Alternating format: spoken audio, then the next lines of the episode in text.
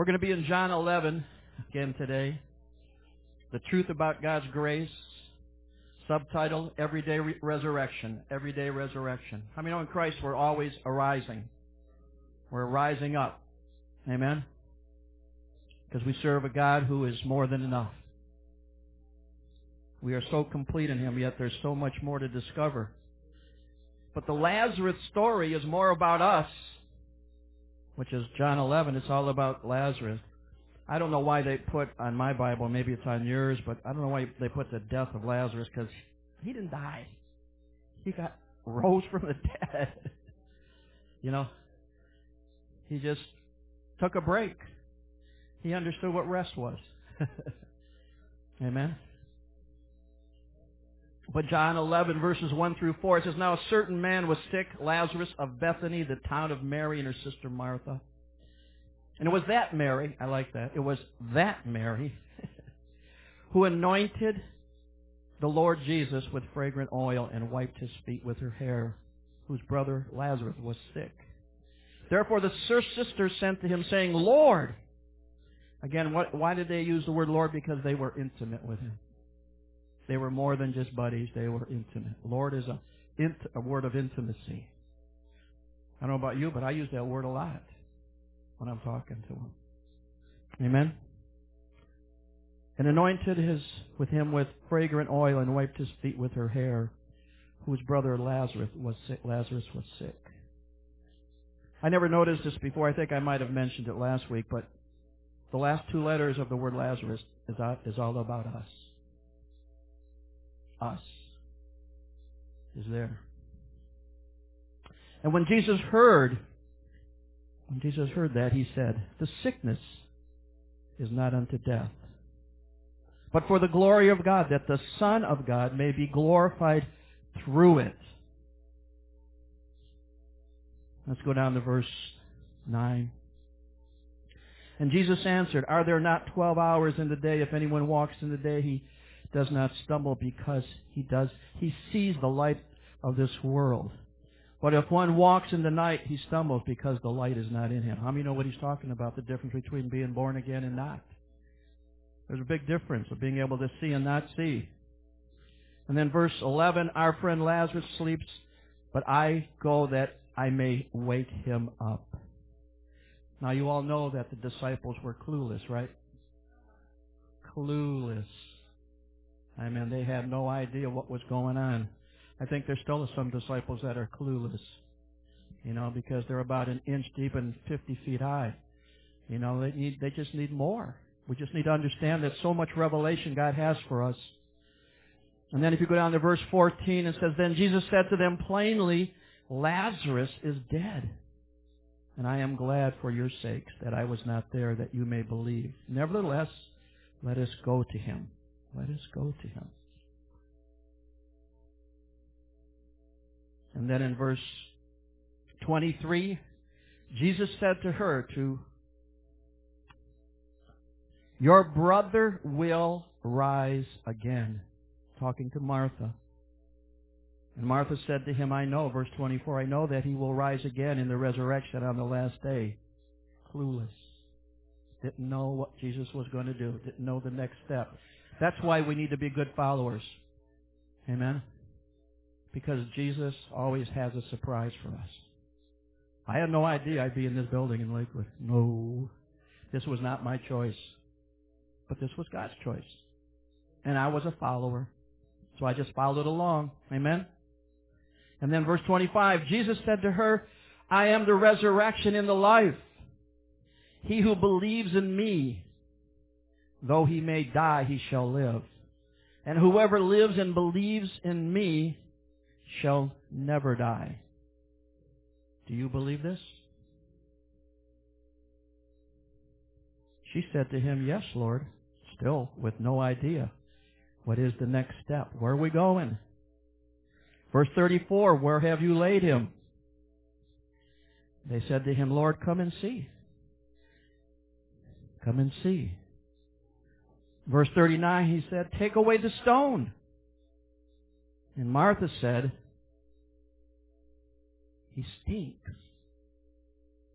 He's been dead four days. You don't want to go in there and approach him at all. Jesus said to her, Did I not say to you that if you would believe, you would see the glory of God?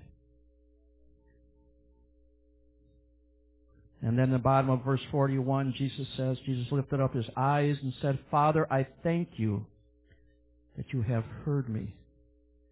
You want a good definition of prayer? There it is. God hears you when you pray. And that's why Jesus did what he did. He could have just went in and took care of Lazarus lickety split. But he prayed to show the people around him the power of prayer.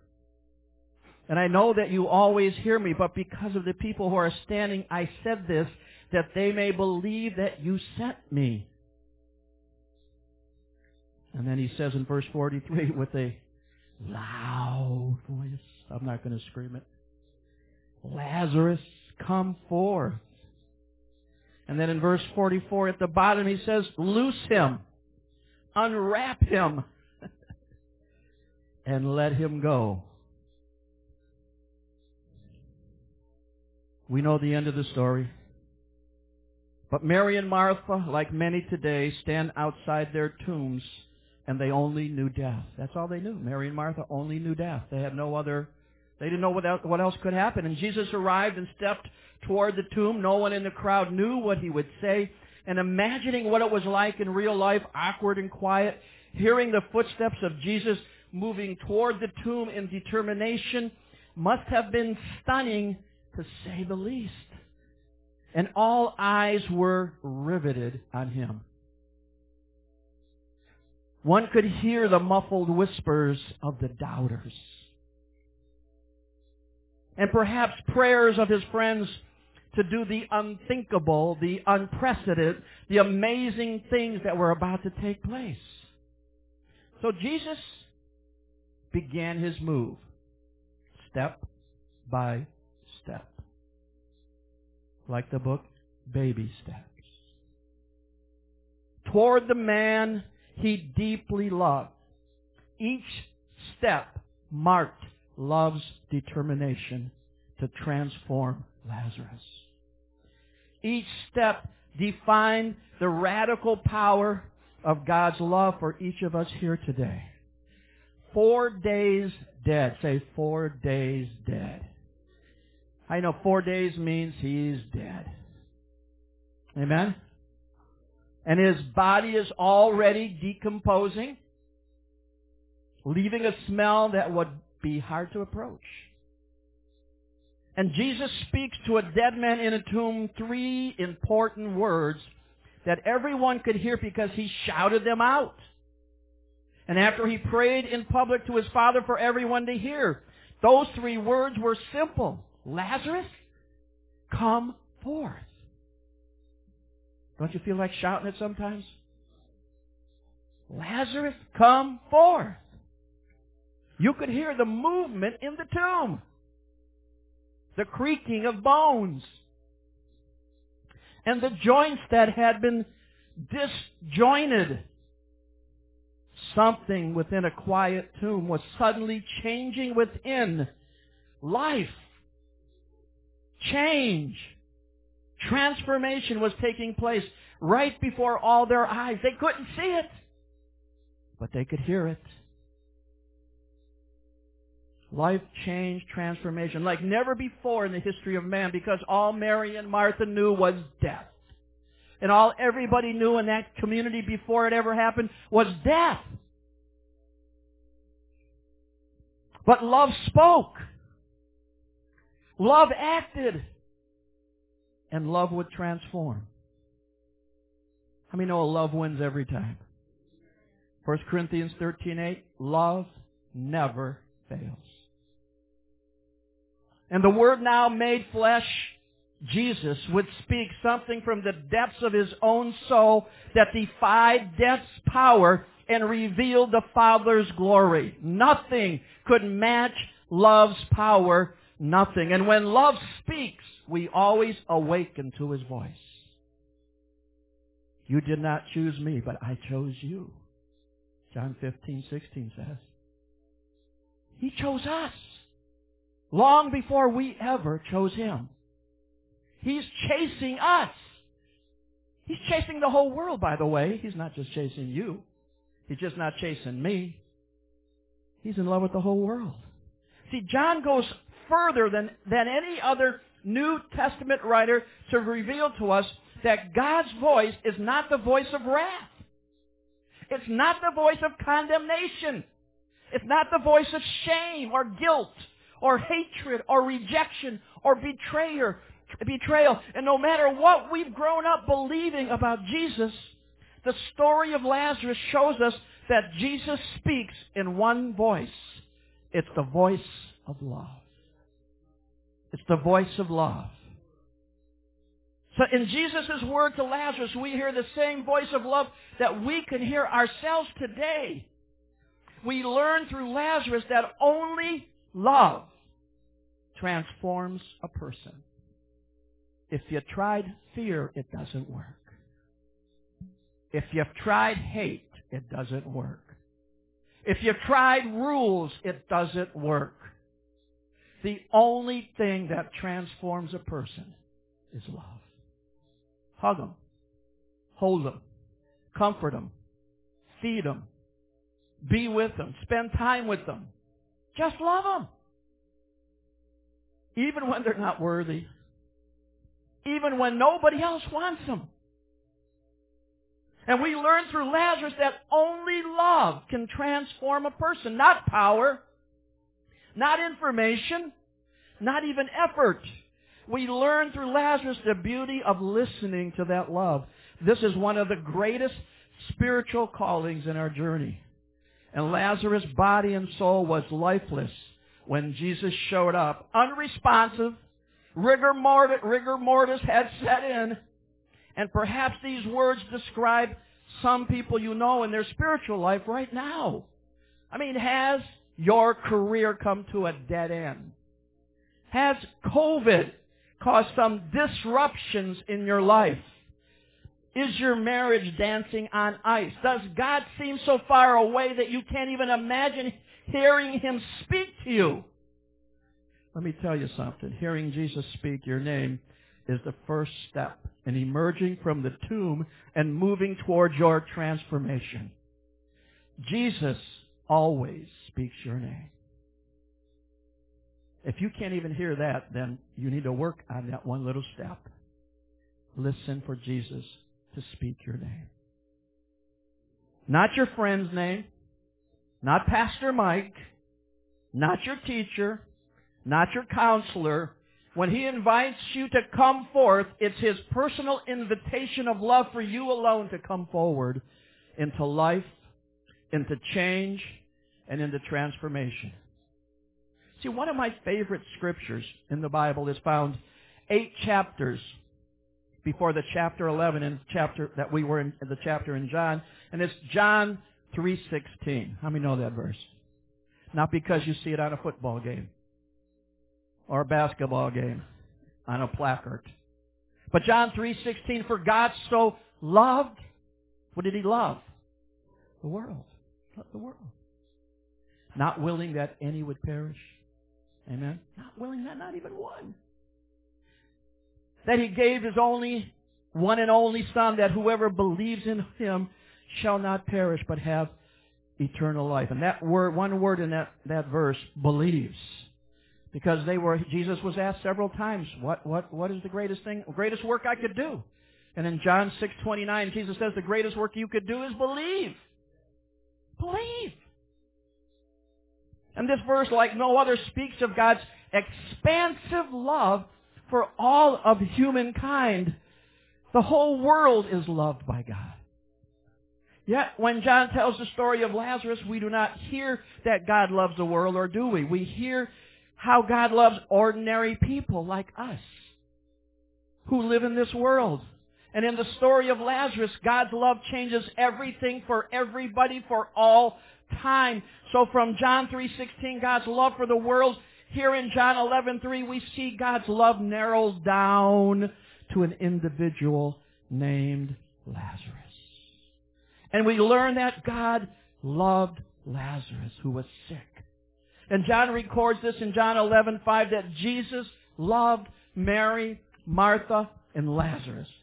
And then the Jews at the grave in John 11:36 note how much Jesus loved Lazarus because in John 11:36 it said, or 35 it says Jesus wept, knowing what he was going to do, knowing why he was sent, knowing long before he got to the tomb what was going to happen. There's a scripture in the book of Amos that Jesus said he doesn't do anything unless he tells his prophets first what he's going to do. Amen? And John goes on so far to say that Lazarus is Jesus' friend in John 11, 11, even before the rest of the followers of Jesus are named friends in John 15. Did you know that? And then Lazarus, love gets specific. And when love gets specific, let me tell you what love does when it gets specific.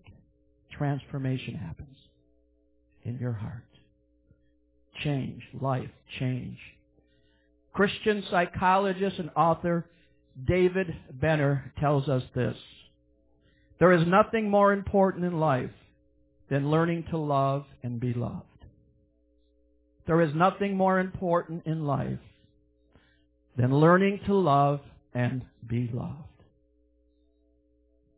Love speaks to the depths of our souls where we yearn for release from isolation and long for belonging that will assure us we are at last home.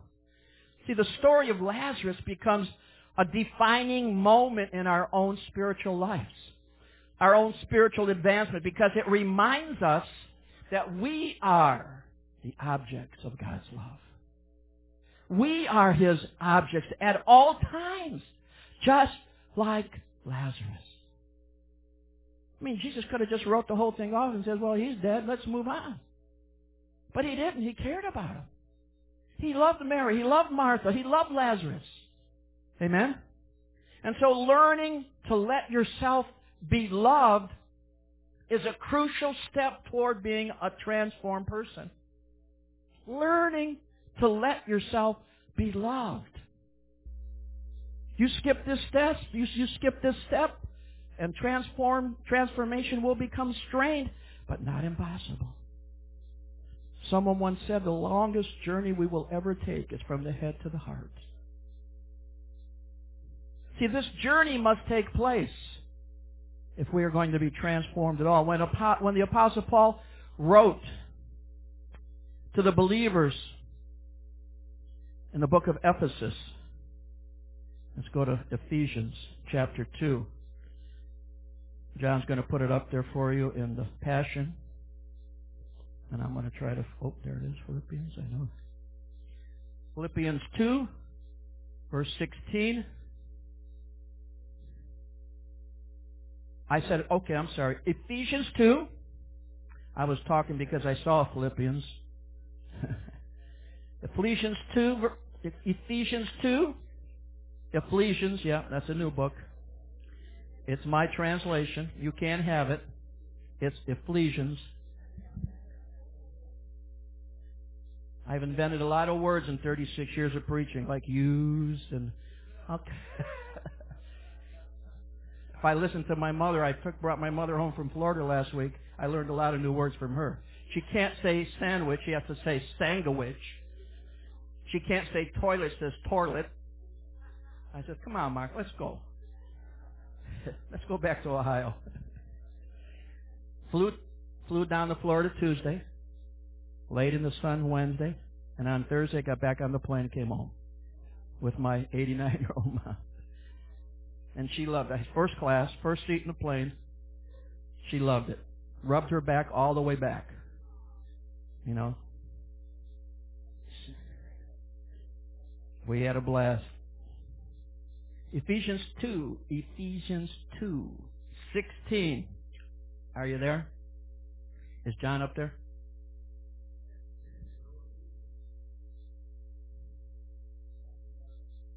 That's what I said. Ephesians, not Ephesians, not John.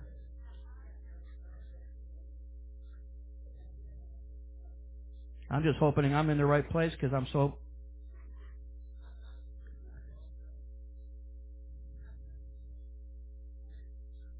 Ephesians 2.16, and two have now become one. Is that what it says? Yep. And we lived restored to God and reconciled in the body of Christ. Through his crucifixion, hatred died. Through his crucifixion, hatred died. For the Messiah has come to preach this sweet message of peace to you. The ones who were distant and to those who are near. And now because we are united to Christ, we both have equal and direct access in the realm of the Holy Spirit to come before the Father. Wow. Come on. You gotta say, wow. A lot of truth there. Through his crucifixion, hatred died. For the Messiah has come to preach this sweet message of peace. I mean, come on. I wish every pulpit could have that message. Just a sweet message of peace. Amen? And so you are not foreigners or guests, but rather you are the children of the city of the holy ones. With all the rights as family members of the household of God. Woo! Paul wants us to experience God's love, not just study it or hear about it. We need to feel it in our hearts. Amen? Swelling inside to know that God loves us as much as Jesus loved Lazarus. Knowing love personally is a whole lot different than reading about it. We can have a wealth of knowledge and yet remain unmoved, unalive, and unaltered. But Paul knew this all too well because years of his training and years of his life was trying to please God as a Pharisee. Sucked the very life out of him, as human effort always will. Now Paul tells us that law, that love surpasses knowledge. Sacred and divine love cannot be explained. It can only be experienced. I mean, there's nothing like an experience when you get married. There's a difference. Amen? Okay. We got about three people that agree. When we become engulfed by the love of God, we do not remain the same. This amazing love changes us from the inside out. How many say Jesus is an inside man? He's always working from the inside out. See, while human love has the power of its own to get people to do strange things, it's only sacred love, divine love, that brings the life you and I need. And when we know our true identities in Christ as the beloved of God and understand our birthright, we awaken to the life that we were created to live. I'm telling you. Know your identity. Know who you are in Christ and declare it. Decree it. Say it. Convince yourself first. you have to say it out loud, okay? Thank you, Teresa. It is, it is a life God passionately wants us to live. And at the tomb of Lazarus, we see that love compels Jesus to initiate. And this same love will make Lazarus respond. This is what love does. Not because Bob Goff wrote a book, Love Does. If you haven't read that book, you should. Love Does. Did you ever hear that book? Love Does? Bob Goff? Goff, G-O-F-F. I gave it once to a young woman who was one of our accountants in our church, and she was sitting in the office, and she was telling me how much she loved to read. I said, well, I got a book for you to read. What's great about that book is when you open the first like 5, 10, 15 pages, you have no idea that you're in for Jesus. Because he don't talk about Jesus right away. He gets you involved. He gets you excited. And then he starts dribbling Jesus stuff in there. And by the end of the book, you're saved. It's a good book. Love does. I used to, I had I had about 15 pa- copies at one time because I wanted to give them to everybody I knew. But at the tomb, we see Jesus initiating the love. And this is the same love that made Lazarus respond. And this is what love does. It makes us move away from death to life and causes us to move to change, to transformation. Without the personal experience of this love, we will just remain the same. You know how many people still remain the same after they're born again? They just remain the same. Because they don't allow love, the love of God, to get into their hearts. See, the greatest transforming agent in our lives is God's divine love. The seed of transformation that took root in our lives through Christ was planted by love. So that we can accept to be loved by God. Because Jesus is the voice of love. Perhaps Lazarus had this same understanding. He, like us, had seen Jesus' miracles, heard his words, but until Jesus stood in front of that tomb calling his own, his own name out, he had missed what he needed most to live as Jesus intended. Lazarus could not taste for himself the transforming power of God until Jesus spoke directly to him in the tomb. How many if he would have said, come forth, he'd have emptied out every, every grave in the whole world. They would, everybody would have came out. That's why he was specific and said, Lazarus, come forth. It can be so much easier to tell others that God loves them than to believe in our own hearts that God loves me. I mean, it's a lot easier to just say to somebody, God loves you. But how many believe that God loves you? God loves you, your heart. He loves you. He accepts you just as you are. Just like you are. You don't have to come clean.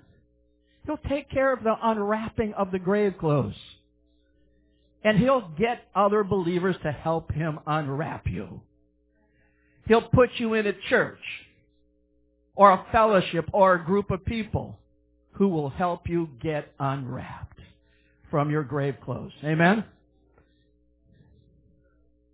Yet unless God's love becomes personal to us, we will never be able to experience authentic transformation because we won't believe that God is able to transform us into who He created us to be. I don't believe a lot of Christians even believe they're sons of God. Because if you believed you were sons of God, you'd never sin again. If you believed that. If you believed you were son of God, you would never commit another sin. But if you believe you're just a sinner, saved by grace, and now you're still a sinner, you're going to act like a sinner. That's because that's what you believe. But if you believe you're a son of God or a daughter of God, and that's your identity, sin becomes foreign. Because you're not sin conscious. You're not sin focused. You're Christ conscious. You're spirit conscious. You're God conscious. This kind of love simply says, I matter and you matter too. This kind of love is irresistible and contagious.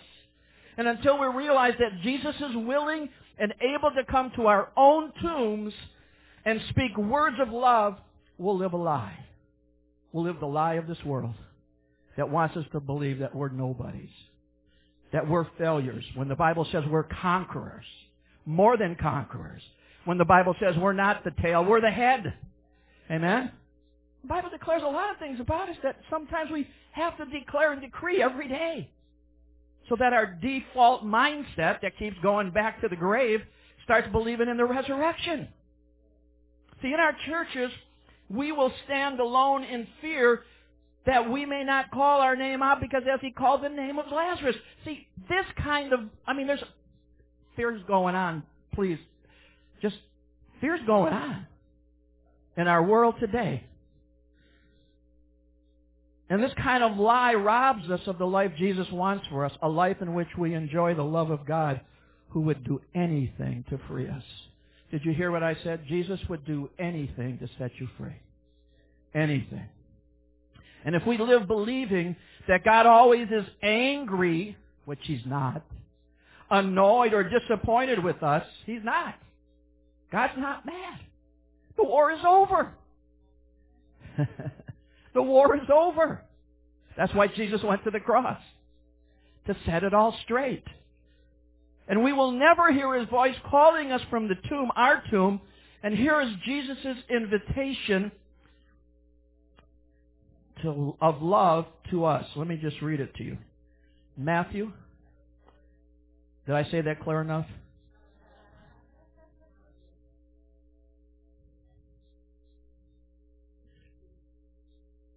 Matthew. Matthew. I'm glad I don't have to be the electronic guy that has to clean all that up before they put it on podcast. Matthew 11:28 in the message translation. Are you tired? Are you worn out yet? How's life working for you? That's my translation. Burned out on religion? Come to me, get away with me, and you'll recover your life. I'll show you how to take a real rest. I'll put you in the corner. I'll put you on the shelf. So you can't do nothing. I'll put you up there. You don't think he does that? You just read Jeremiah 18. Just read Jeremiah 18. He'll put you on the shelf. Walk with me and work with me. Watch how I do it learn the unforced rhythms of grace. Well, I could preach ten sermons just out of that one phrase. I won't lay anything heavy or ill-fitting on you. Isn't that marvelous? If it doesn't fit, Jesus won't put it on you. If we could only teach the pastors of the church that. They're always trying to put something on you when sometimes it doesn't fit you. Amen? That's why you have to be ready to say, no, not for me. Because you know what's for you and what's not. Amen? You're born again. You're filled with the Spirit. Amen? You're a son. You're a daughter. You got it together. Thanks for being honest, Mark. Let me finish this so I can move on. Keep company with me, and you'll learn to live freely and lightly.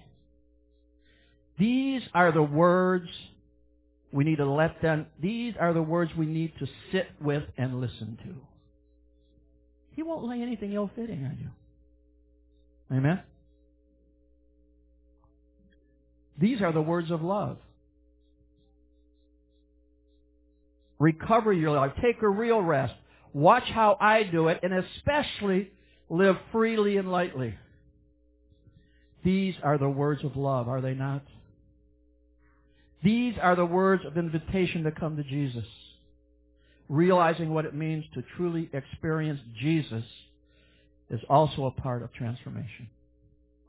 When we are worn out by our own attempts to change a habit, I don't know if you've ever had that problem. It's time for Jesus to show up, show us the way. Did you ever t- try to change something? Even, even heard if you keep, if you do something different for 21 days, it goes away. Who's ever tried that? Does, does, knows it doesn't work. Willpower doesn't make it. You need another companion. He's called a comforter. You need the Holy Spirit.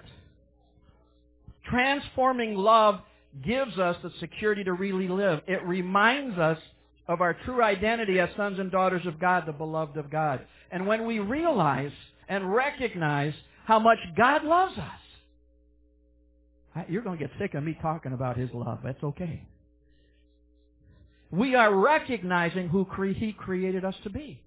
If He is love, who should we be? You know? What does the world need? God's love. Jesus was determined not even to, that, that not even death would separate him from the love he had from Lazarus. Not even death. You know, there is a scripture somewhere in there that says love is stronger than death. And Apostle Paul reminds us that nothing can separate us from the love of Christ. Nothing. Romans 8. What's the best chapter in Romans? 8. Especially in the message. But you might, I know you might like the Amplified. But Romans 8.34. Who would, who would dare even to point a finger? The one who died for us, who raised us to life for us, is in the presence of God at this very moment, sticking up for us. Did you hear that? Sticking up for you. He's in the presence of God, sticking up for you. I know your another translation may say making intercession for you. That doesn't always commute well. I mean, it doesn't always give you the good message. Amen? Sticking up for us. Do you think anyone is going to be able to drive a wedge between us and Christ's love for us? These are questions that you know what the answers are for. And there is no way, not trouble, not hard times, not hatred, not hunger, not homelessness, homelessness, not bullying threats, not backstabbing, not even the worst sins listed in Scripture. They kill us in cold blood because they hate you. We're sitting ducks. They pick us off one by one, but none of this fazes us. Verse 37, because Jesus loves us. Can you say that? Jesus loves us. Say that. Jesus loves us. Okay, let's change now. Jesus loves me. And I'm absolutely convinced that nothing living or dead, angelic or demonic, today or tomorrow, high or low, thinkable or unthinkable, absolutely nothing can get between us and God's love because of the way that Jesus, our Master, has embraced us. Has embraced us. And here Paul elaborates in his famous Roman 8 text when he mentions a few wild, untamed, force rhythms of grace that we might think could castrate love's power. Until you hear the voice of love calling you. The greater voice of love is more powerful than the voices that are competing against you with this truth. The sacred love expressed through the voice of Jesus is the strongest force we have ever seen or heard. See, gravity may hold the planets in orbit. And nuclear force may hold the atom together. But only love has the power to transform people. Someone to love us. Someone to fight for us. Someone to be for us. And not against us. Someone to come to get us out. Someone who demonstrates that we matter. Someone who says, I want you. I accept you as you are. I am here for you. Let's move forward together. I'll unwrap you. I'll unwrap your grave clothes. And when Jesus spoke these three important words to Lazarus, Lazarus come forth, he was demonstrating that he was for Lazarus. And this is what love does. Sacred love, God's love, announces to, uh, to us time and time and time and time again that God is for us. Who can be against us? And until we experience the power of divine love, God's love, we will run to anyone who promises to give it, try anything we can to experience it, hold anyone or anything so that we can feel it, but in the end, we're going to come back to the same realization that God's love alone frees us. God's love alone transforms us. God's love alone is the love that can bring us back from the dead. From a dead past. From a struggling present. It doesn't matter. God's love is for us. I like the worship team to come. God's love alone frees us to change. Amen? Let me end this sermon today with 1 Corinthians 13.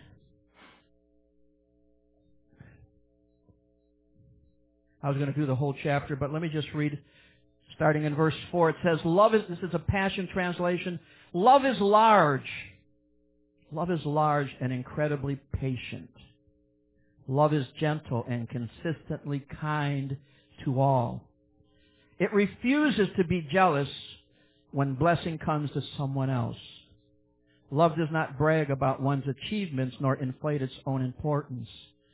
Love does not traffic in shame and disrespect nor selfishly seek its own honor.